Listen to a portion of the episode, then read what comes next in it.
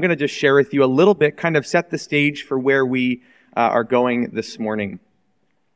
Um, baptism, as m- many of you may know, some of you may not know, is really a symbol. It's a symbol of what God has done in the lives of those that know Him. Baptism does not make you a Christian. It declares that you already are a Christian. That's why you'll see each person that comes into the tank this morning wearing one of these shirts that says forgiven. Uh, they're wearing it before they enter the tank because it's a declaration that God has already done something in their lives. And so when each person goes under the water, you'll hear us say, in the likeness of his death. And as we bring them back up out of the water, we'll say, in the likeness of the resurrection of Jesus. In the same way that he died and rose again, baptism displays this union that we have with him, this connection to him. We too have died to an old way of life and have been raised to a new way of life. And now, reborn, we get to live out that faith. Uh, Joe mentioned each person is going to testify and share in their own unique way of ways that God has drawn uh, them to himself. However, there's one specific thread that runs common throughout, and that's what I wanted to share with you this morning. We're really all telling small parts of the big story of what God has been doing all along, God's story. Uh, and I want to read to you just a, a, passage this morning that is really a summary uh, of the whole gospel in one short section. So if you want to turn with me, we're going to be in the book of Titus. Now I realize Titus might take you all of my entire sermon to find. It's one of those difficult books. But uh, as the Spirit of God would have it, if you go Galatians, Ephesians, Philippians, Colossians, we get to the T books in the New Testament. First and Second Thessalonians, then 1st and 2nd Timothy, and then on to Titus. They're in alphabetical order in the T's, okay? The T's are in alphabetical order. So check them out. Uh, it is page 938. If you got one of the Bibles in the pew, you're like, why didn't you just say that at the beginning? That's all I need to know. But I'd like you to look at the, at the passage. Um, click it on your phone, find it. We're going to be in Titus chapter 2 just for a minute here this morning. I want you to see these words because there are no slides uh, but I want you to also hear them this morning too. We're in Titus chapter 2, verse 11. For the grace of God has appeared, bringing salvation for all people, training us to renounce ungodliness and worldly passions, and to live self controlled, upright, and godly lives in the present age, waiting for our blessed hope the appearing of the glory of our great God and Savior Jesus Christ, who gave himself for us to redeem us from all lawlessness and to purify for himself a people for his own possession who are zealous for good works. Father, this is a dense portion of Scripture. And I pray, Lord, with um, uh, the power of your Spirit, might you allow us to comprehend how, how incredible your love is how intentional your plan is.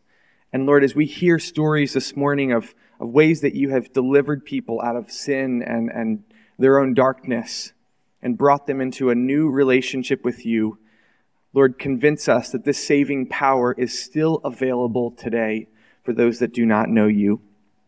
God, I pray um, you would teach us this morning in many ways this morning. We pray in your name. Amen. So I just want to walk verse by verse really quickly through this here. I only have like two minutes left, right? So you're, you're gonna, it's going to be quick. For the grace of God has appeared, bringing salvation for all people. That means Jesus, the grace of God has appeared. Jesus sent to earth, that is God with skin on. He came down and lived among us, full of grace, bringing salvation for all people. And though it is available for all people, we know from the scriptures that not all will be saved. That it's for only those who surrender in their faith to Jesus. And what does this surrendered life look like? How does it practically work out? Well, we walk in this grace. Look at verse 12. Training us to renounce ungodliness and worldly passions and to live self-controlled, upright, and godly lives in the present age. This is the, the work of Jesus. This is the work of grace in our lives. He gives grace not just for a new identity, but for a new way to live. We're not just saved from the penalty of sin. We are reprogrammed to, to want and desire His way of life. We're delivered from the power of sin now, not just eternally, but now, here. Living godly lives in this present age, that is the training ground of grace. And you might notice in some of the stories this morning and in your own life, you and I have not graduated from this Institute of Grace yet. We are all in process. And so as you hear stories this morning, you might still pick up that they don't have all of the finer points of theology figured out and everything. You and I probably are still growing in that as well. And so as we follow Christ, we're living to renounce ungodliness and worldly passions, living new lives because of grace. Here's what it says, though. We're, we're training and living in this world, but we're also waiting, verse 13, for our blessed hope, the appearing of the glory of our great God and Savior, Jesus Christ. Our eyes are fixed not just here, but also on a time to come, a return of Christ to dwell among us, a recreation of this world, fully glorified beings we will be for those that have a relationship with Him. And for this, we wait. For this, we wait. But in this waiting process, we don't just gather here, hide, and, and live as uh, we, we might call it the holy huddle. We're sent out to live on display, waiting for this return. And how is this all possible? Verse 14. Remember this Jesus gave himself for us in his death on the cross to redeem us, to buy us back from all lawlessness and to purify for himself a people for his own possession who are zealous for good works. By his death in our place, through faith, we are redeemed, bought back from the power of sin, made new in his image, purified, and given to do good works in his name. Not as a way to earn, but as a way of worship, we live this out man, if, if you ever want to just present the gospel in, in, in full, go to Titus 2, use this passage. It's got it all. Jesus, the rescuer, came to buy us back.